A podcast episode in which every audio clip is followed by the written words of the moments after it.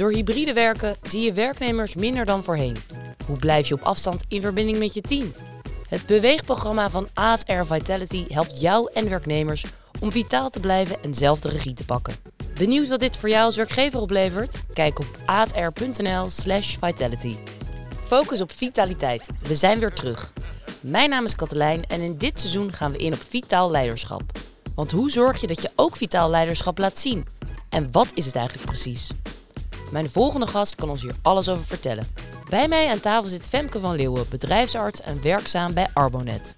Ze heeft van alles voorbij zien komen en kan ons precies vertellen waarom inzicht in je gezondheid zo ontzettend belangrijk is. Maar ook hoe je dit kunt krijgen. Welkom Femke. Hoi, leuk dat jullie me uitgenodigd hebben. Ik zeg Femke, laten we gewoon meteen beginnen. Ehm, ik wil eigenlijk eerst weten, hoe start jij zelf jouw dag? Nou, vanochtend ben ik eerst de douche ingesprongen. Beetje koud afgedoucht. Ik denk dat dat gezond is. En daarna heb ik eh, mijn eerste lekkerste bakje koffie gehad. En ben ik de hond gaan uitlaten. Dat, en dat is iets wat je elke dag vasthoudt? Ja, ik vind dat een heel mooi begin. Eh, de douche is altijd toch, dat is een drempeltje. Maar het, eh, de koffie en de hond uitlaten, dat is het perfecte begin. En is dat, um, nou, ik zei het net al, alles voorbij zien komen. Um, hoe belangrijk is bijvoorbeeld zo'n start voor vitaal leven, vitaal zijn? Nou, ik vind het zelf een heel fijn gevoel dat je nog voordat je ook maar aan je werk begonnen bent, dat je al iets gezond voor jezelf gedaan hebt. En je wordt er lekker ja, fris van. Dus je begint de dag goed.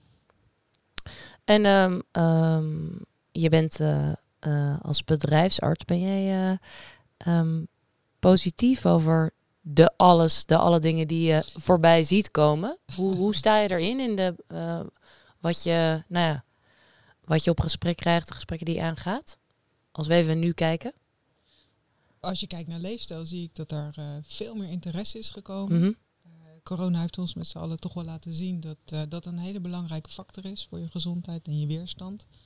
En ik vind het mooi om dat gesprek met werknemers en werkgevers te voeren. En er is eigenlijk geen gesprek, geen verzuimspreekuur wat voorbij gaat zonder gesprek over leefstijl. En mensen vinden dat leuk. Ze vinden het mooi om te kijken welk stukje ze al hartstikke goed doen en welk stukje misschien beter kan. Want als we kijken inderdaad naar uh, uh, verzuim uh, en blij van, um, blij van dingen worden. Um, wat zijn dan eigenlijk dan bijvoorbeeld bepaalde punten waar, waarin jij bijvoorbeeld ziet van oké, dat zijn dingen waar, waar mensen weer blij uit kunnen halen of waar mensen blij van worden? Nou, waar mensen blij van worden, dat is natuurlijk heel individueel. Mhm. Maar um, als ik kijk naar mensen die ik op het verzuimspreker tegenkom, dan, en vooral als het gaat om psychische klachten, dan zie ik dat bewegen uh, vaak mensen ontzettend veel goed doet. Ja. En um, als ik een euro zou krijgen voor al die mensen die in de paar maanden voordat ze zich ziek melden met psychische klachten, uh, het bewegen, het sporten gestopt hebben, omdat ze er geen tijd meer voor dachten te hebben, ja, dan kan ik uh, nu naar de Bahama's. Ja, ja, ook niet verkeerd. Maar voor jou dan? Want um, uh, waar start het dan vaak? Is het dan, zeg je oké, okay, als eigenlijk op het verzuimspreekuur, dan zijn we eigenlijk al te laat? Of zeg je, um, we moeten dat eerder in de gaten houden van, uh, als bedrijfsarts? Of zeg je, de, de leidinggevende moet dit eerder op het vizier? Waar begint dit eigenlijk om eigenlijk te voorkomen dat ze bij jou in de bak moeten misschien wel? Ja, nou heel goed gezet. Ik ben liever niet nodig in het verzuim dan wel. Dus ja. preventie, ja, dat heeft mijn voorkeur. Als ik mensen dan toch op het spreekuur zie, ja, dan, uh, dan is dat een goed moment om te beginnen. Maar al die dingen die jij noemt, daar kan preventie een start maken. En hoe pak je dat dan aan als ze bij jou op spreekuur komen? Wat is dan, je mag natuurlijk niet vertrouwelijke dingen delen, maar hoe, hoe ga je dan te werk? Nou, dit leefstijl vind ik wel zo belangrijk dat het voor ieder uh, bij ieder spreekuur, dan praat ik met de werknemers die ik zie over leefstijl. En um, dat verschilt per persoon wat ze nodig hebben, wat ze al doen. Soms is er een directe relatie met de ziekte die ze hebben, zodat ik weet dat ik de adviezen die ik geef ze ook echt kunnen helpen. Soms is het meer van, goh, uh, als mensen aangeven te weinig te bewegen of, of moeite hebben met stoppen met roken. En dan kun je los van de reden dat ze zich ziek hebben gemeld, kun je ze toch goed advies geven. En die, um, uh, als je kijkt naar de verschillen uh, daarin, verschillende organisaties ook wel binnen bedrijven, maar um, zie je dan ook verschil in die focus op hoe belangrijk vitaliteit is? Ja, tuurlijk. Er zijn organisaties die daar heel erg mee bezig zijn en er zijn organisaties die wat meer uh, ja, in de waan van de dag bezig zijn. Mm -hmm. Maar vanaf het moment dat de pensioenleeftijd omhoog werd gegooid en we allemaal tot ons tachtigste mogen werken, Ja. eh, is toch de vraag die werkgevers en werknemers maar altijd stellen is van goh, hoe kan ik nou fit tot mijn pensioen en liefde na eh, komen? En wat zeg je dan? Nou, dan gaan we het gesprek aan. Ja. Hoe, hoe doe je dat nu? En dan gaan we kijken wat er beter kan. En als het voor werkgevers is, hebben we een heleboel ehm, ja, middelen waarmee we kunnen kijken wat bij die werkgever nou het, het mooiste, het laagdrangigste fruit is of het grootste probleem is. Ja. Kan je een voorbeeld daarvan noemen, zonder dat je een naam noemt van een bedrijf? Ehm, als ik denk aan een bedrijf met eh, ploegendienst bijvoorbeeld. ehm, ik heb een keer meegemaakt dat eh, medewerkers aangaven dat ze na de nachtdienst dat ze het heel lastig vonden om fit naar huis te reizen. En dat was een beetje een taboe, want ja, daar word je wel voor betaald. Ehm, maar we willen ook graag dat de medewerkers weer veilig thuiskomen. Ehm, en alleen muziek hard aan eh, en wat eten tijdens de rit. En een Red Bull. Net een Red Bulletje. Dat was weer zo lastig voor het slaapritme daarna. Dus voor dat bedrijf was het nuttig om een, eh, een powernap stoel aan te schaffen. Ah. En sindsdien eh, ehm, heb ik geen klachten meer gehad over medewerkers die het moeilijk vonden om fit naar huis te rijden. Kan je als je inderdaad kijkt naar bepaalde problemen in organisaties, kan je überhaupt wel dat op tijd signaleren?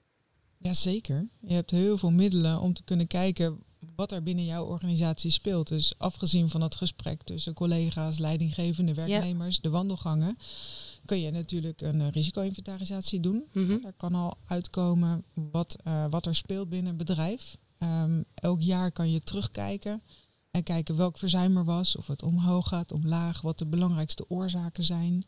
Eh, dus dat geeft ook al heel veel richting. Ehm, je kan eh, een preventief medisch onderzoek doen. Superleuk natuurlijk. Hè, waarbij je een hele groep mensen eh, onderzoekt en dan een, een groepsrapportage maakt. Nou, als daar iedereen vertelt van nou, mijn baas die zorgt zo goed voor me, die geeft zoveel energie. Ja. Nou, dan weet je van die succesfactor willen we houden. Maar als iedereen een buikje heeft, dan Ja. weet je nou, misschien kunnen we daar ons op richten. Maar waarom is dat preventief dan zo belangrijk? Eh, geen buikje hebben? Nee, zei preventief onderzoek. Waarom is bijvoorbeeld preventief belangrijk hier? Ehm, het is fijn om, om ziekte voor te zijn. En de, de vroege signalen kun je meten, heel simpel. Als iemand dat buikje heeft of als iemand ehm, eh, hoge bloeddruk heeft, ja, dan weet je dat er een proces gaande is wat waarschijnlijk al heel veel jaren bezig is. En waarvan het fijn is als je dat terug kan draaien. Hoe meet je dat meestal? Dat buikje, Nee, niet het buik.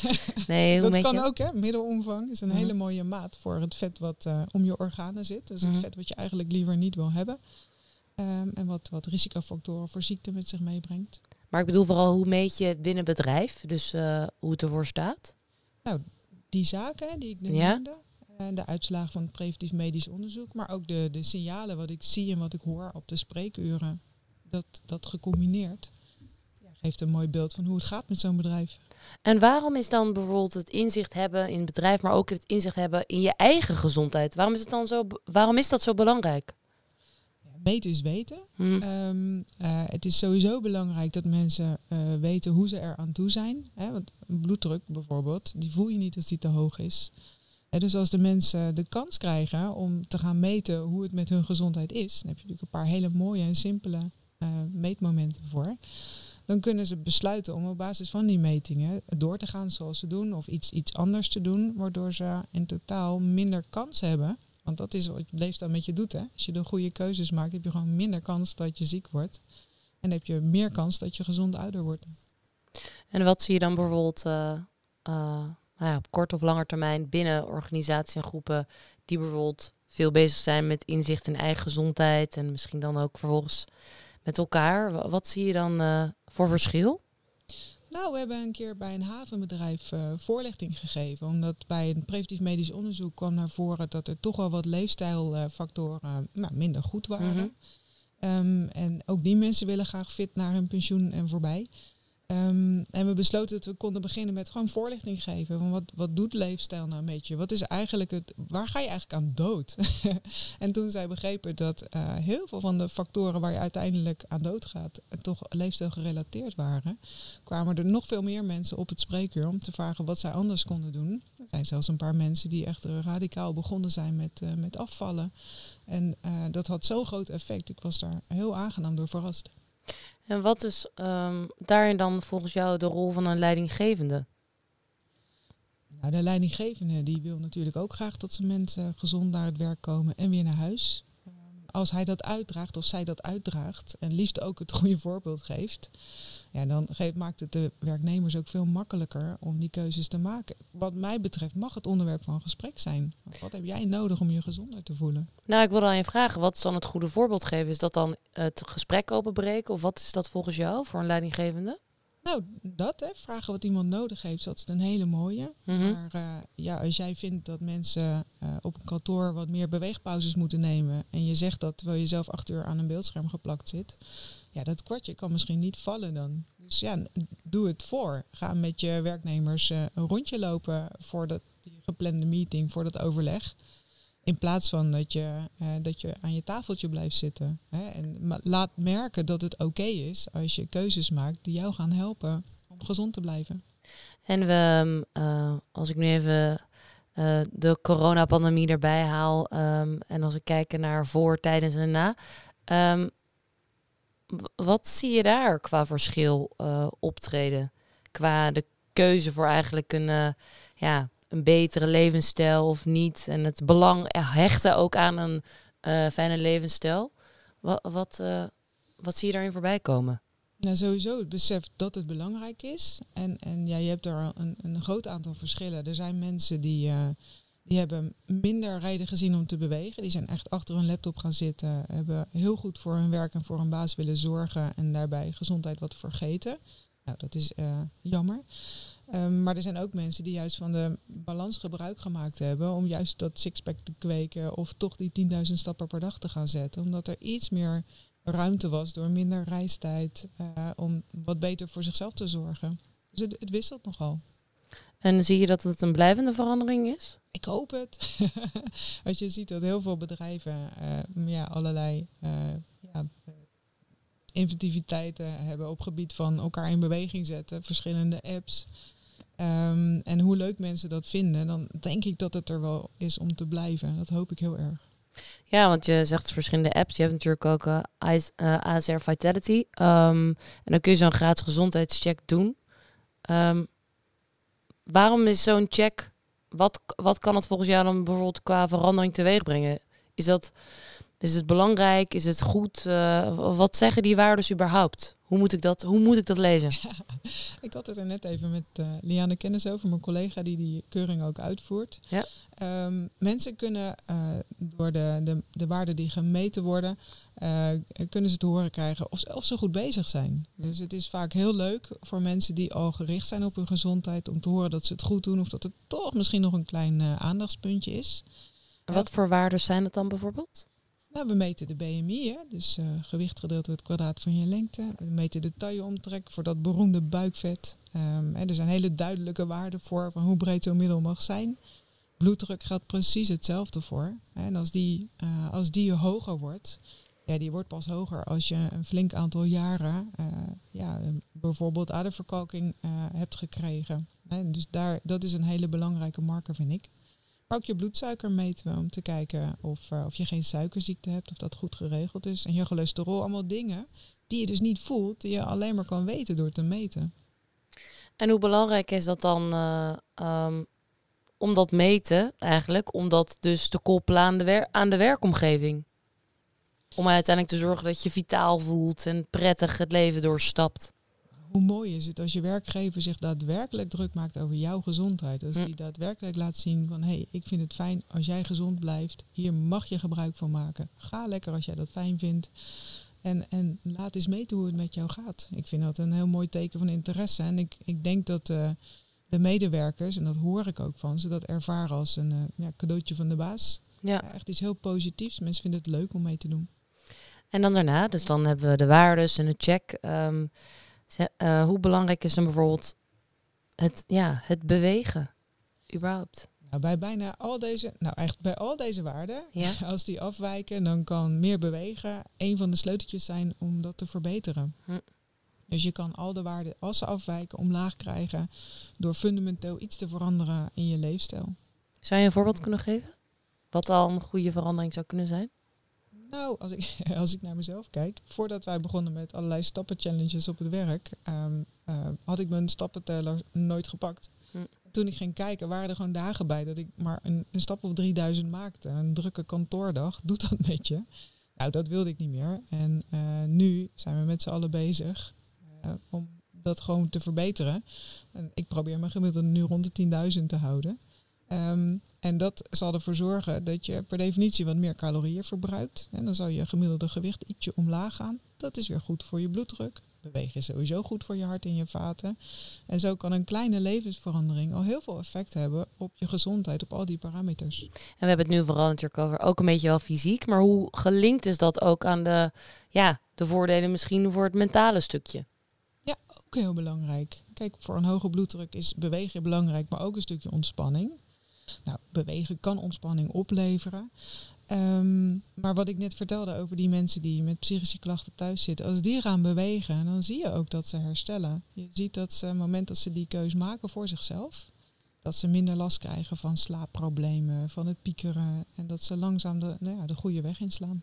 En wat is dan, uh, want we hebben het nu over bewegen, stappen zetten, jouw stappen weten we, maar uh, wat is dan echt het minimale dat je zegt, nou, begin daarmee of je kan het opschroeven tot dat. Wat zou je iemand adviseren die zit te luisteren? Meet eens eens een keer wat je doet. Hmm. Um, en het is mooi als je in ieder geval die 6000 per dag haalt. Dat is al hartstikke goed. En wil je jezelf uitdagen, ja, ik vind 10.000 zo'n magisch getal. Maar als jij in een magazijn werkt en je meer richting de 20.000 gaat, ja, dan is het misschien heel veel interessanter om te kijken of je ook een beetje kan pauzeren. Ja. Een beetje andere leefstijlfactoren is. Ja, en um, uh, maar wat, en wat laat dat bijvoorbeeld uiteindelijk dan bij elkaar zien? Uh, qua hoe vitaal een organisatie zelf is. Want ja, ik kan, ik kan 10.000 stappen zetten, jij, maar wat, wat draagt het nou bij aan de vitaliteit van een bedrijf? Nou, ik denk dat als iedereen lekker vitaal op het werk is, dat ze hun werk ook met meer plezier doen. Dat straal je uit. Hè? Op het moment dat je het fijn hebt op je werk met je collega's, je hebt het gezellig, zul je het werk dat je doet ook beter uitvoeren. Je hebt minder kans dat je je ziek meldt. En ik denk dat iedereen daar uh, gelukkiger van wordt. En zie je dat ook? kom eens langs bij ons. Ja, je kan het zien, maar je kan het ook meten. En dan kan je weer gaan kijken van, nou, wat zeggen onze collega's eigenlijk? Wat zeggen ze in het preventief medisch onderzoek? Hoe hoog is mijn verzuim eigenlijk?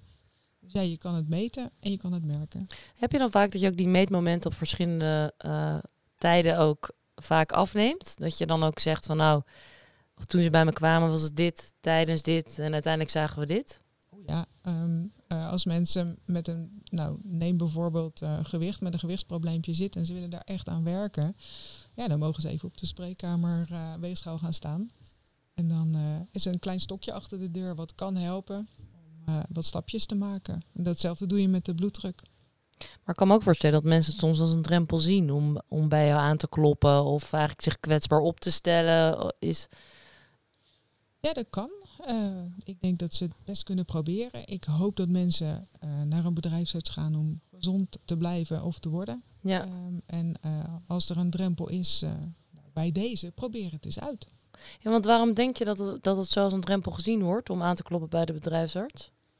Uh, als er een drempel is, dan denk ik dat het gaat om onbekend maakt onbemind. Ja. En misschien is de link niet automatisch van nou, als, het, uh, als ik me beter wil voelen of als ik, het, als ik om mijn gezondheid uh, wat vraagtekens heb, dan is het misschien de, niet de logische reactie om naar de bedrijfsarts te gaan. Maar dat kan het best worden. En zie je dan nog een rol in bijvoorbeeld de leidinggevende om dat te stimuleren? Om te zeggen, nou, de weg die drempel, hup, Ga er naartoe. Zit daar nog een grote rol in? Ja, veel leidinggevenden doen dat ook heel netjes. Hè. Uh, bieden gewoon aan als mensen een probleem hebben met, uh, met hun gezondheid. Of er iets is in de relatie tussen gezondheid mm. en werk. Nou, dan bieden ze een, een open en preventief spreekuur aan. En eigenlijk iedereen maakt er wel gebruik van. En ik denk dat de meeste mensen wel uh, tevreden weggaan. Ja, want um, ik, wilde, ik wilde eigenlijk ook aan jou vragen dat gevoel wegnemen van die drempel. Um, hoe essentieel is dat uiteindelijk voor het creëren van een uh, vitaal bedrijf, voor een gezond bedrijf met uh, werkgevers, werknemers en iedereen die lachend de deur uitgaat. Ja. Bijna, ik wil niet jou, jouw werk wegnemen, maar bijna inderdaad dat jij niet meer nodig bent. Hoe belangrijk is dat uiteindelijk om die drempel gewoon te verlagen en überhaupt uh, de deur uit te doen? Ik ben het liefst echt niet nodig, nee. dat meen ik. Ik heb liever dat ik alleen maar uh, achteraf mee hoef te denken over wat preventieve dingen of hoe we de, de, de, de fertility checks kunnen vormgeven. Helemaal prima. Maar het is wel prettig als mensen weten dat ze eh, een plekje hebben bij hun bedrijfsarts en dat ze daar gewoon eh, eh, terecht kunnen. En even dan heel tastbaar, wat is dan de opbrengst van zo'n vitaliteitscheck, van het eh, voorkomen van verzuim, ehm, productiviteit verhogen? Wat, wat is dan tastbaar gezien de opbrengst hiervan? Voor de mensen zelf eh, zekerheid dat ze het goed doen. Hm. Eh, een meetmoment, zodat ze de volgende keer kunnen kijken van hey, doe ik het nog steeds goed of is er iets bij te sturen? En voor de werkgever, eh, ja, die, die biedt een stukje gezondheidsbewaking aan. Ehm, en hoe ver reikt die gezondheidsbewaking? Ehm, dit is aan de werknemer zelf. Die krijgt de uitslagen en als het nodig is adviezen of een, een grote duim omhoog. Eh, en als hij daarmee verder wil, als het nodig is, kan hij naar zijn huisarts of naar zijn bedrijfsarts. Dat mag altijd. Ehm, en anders kan hij verder werken aan zijn, eh, zijn eigen doelen of lekker door blijven sporten. En ehm, die duim omhoog, wanneer geef jij nou die zelf? Als mensen eh, lekker in hun vel zitten, prima bezig zijn. Als mensen stappen maken. Eh, ik ben eh, altijd heel trots als mensen de keuze maken om aan hun leefstijl te werken. Om die regie voor zichzelf te pakken. Want dat is wat je wil. Ja, maar is het, zie je soms wel eens dat mensen er toch een beetje bang voor zijn om die regie zelf te pakken? Of dat dat dan misschien de grootste stap is? Je moet het ook even weten. En dan is het heel fijn als iemand specifiek voor jouw situatie met je meedenkt. En even kijkt van oké, leefstijl, ja, ja, weet ik. Maar wat is dat dan voor mij? Wat is iets wat ik eh, met misschien wel niet te veel moeite kan veranderen? En, en hoe merk ik dan dat het werkt? Nou, daar denk ik graag over mee. Ja, want wat raad je aan om mensen dan te starten daarmee? Het hangt er vanaf wat ze willen. Kan je een voorbeeld noemen misschien? Wat, wat je hebt voorbij zien komen? Nou, bewegen is toch echt wel de cruciale eh, factor meestal. Mhm. Zeker als mensen met, met somberheid, die komen soms dagen niet buiten. Nou, dat is natuurlijk niet gezond voor een mens, zijn we niet voor gemaakt. Als die het voor elkaar krijgen om elke dag weer dat stapje naar buiten te doen, dat zal niet meteen 10.000 stappen zijn. Maar als ze dat volhouden en weer trots op zichzelf kunnen zijn, ja, dan zie je dat alle andere dingen vaak ook goed gaan. En je, je had het over het magische getal van 10.000. Ehm, eh, zijn het nog in minuten? Hoe- of zeg je, pak gewoon die telefoon en kijk naar de stappen? Wat is een soort adviesrondje rondje van jou?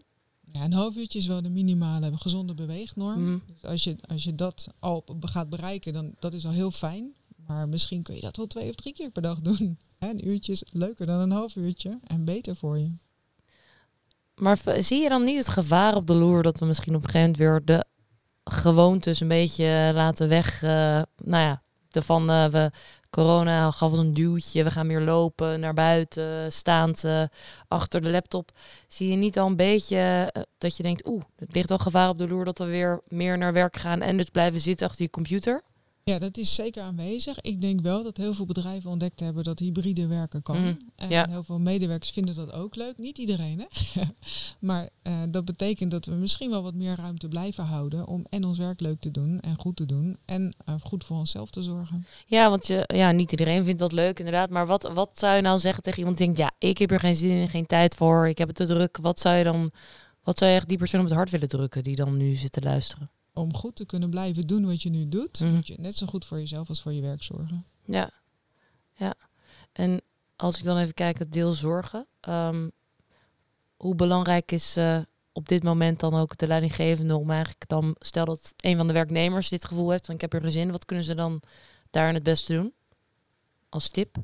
Een leidinggevende kan natuurlijk altijd met zijn medewerker in gesprek gaan. Als Ja. hij ziet, en leidinggevenden kennen hun medewerkers heel goed vaak. Dus als hij ziet dat iemand niet lekker in zijn vel zit, ja, dan is het hartstikke mooi om dat gesprek aan te gaan. Sterker nog, dat moet je ook doen. En als jij denkt, nou, er zit misschien nog een, een medische factor. Wie weet is medisch advies prettig. Stuur maar door. Preventief spreekuur. En andersom, stel je zit in een bedrijf en denkt, ja, ik vind het allemaal wel, maar ik weet eigenlijk niet eh, hoe ik dit gesprek moet openen bij de leidinggevende, want die, die ziet dit niet, niet. Wat heb je een advies? Als je je zorgen maakt over de gezondheid van je leidinggevende, ja, dat is misschien wat lastiger om dat gesprek aan te gaan. Nee, niet de gezondheid van de Ah. leidinggevende, meer van als je denkt, ik voel mezelf niet helemaal oké, maar ik weet niet of mijn leidinggevende dit belangrijk acht om eh, dat ik dit, dat ik naar de bedrijfsarts mag, of dat ik dit, wat zou Je dan mag ook kunnen zomaar. Je hoeft niet. eh, het staat zelfs in de Arbowet. Als werknemer dan mag je altijd naar je bedrijfsarts. En dat kan ook helemaal anoniem. Als je het niet prettig vindt dat je uh, leidinggevende of je werkgever dat weet, dan kan dat. Er komt geen rekening voor een werkgever. En gewoon de arbeidsdienst bellen.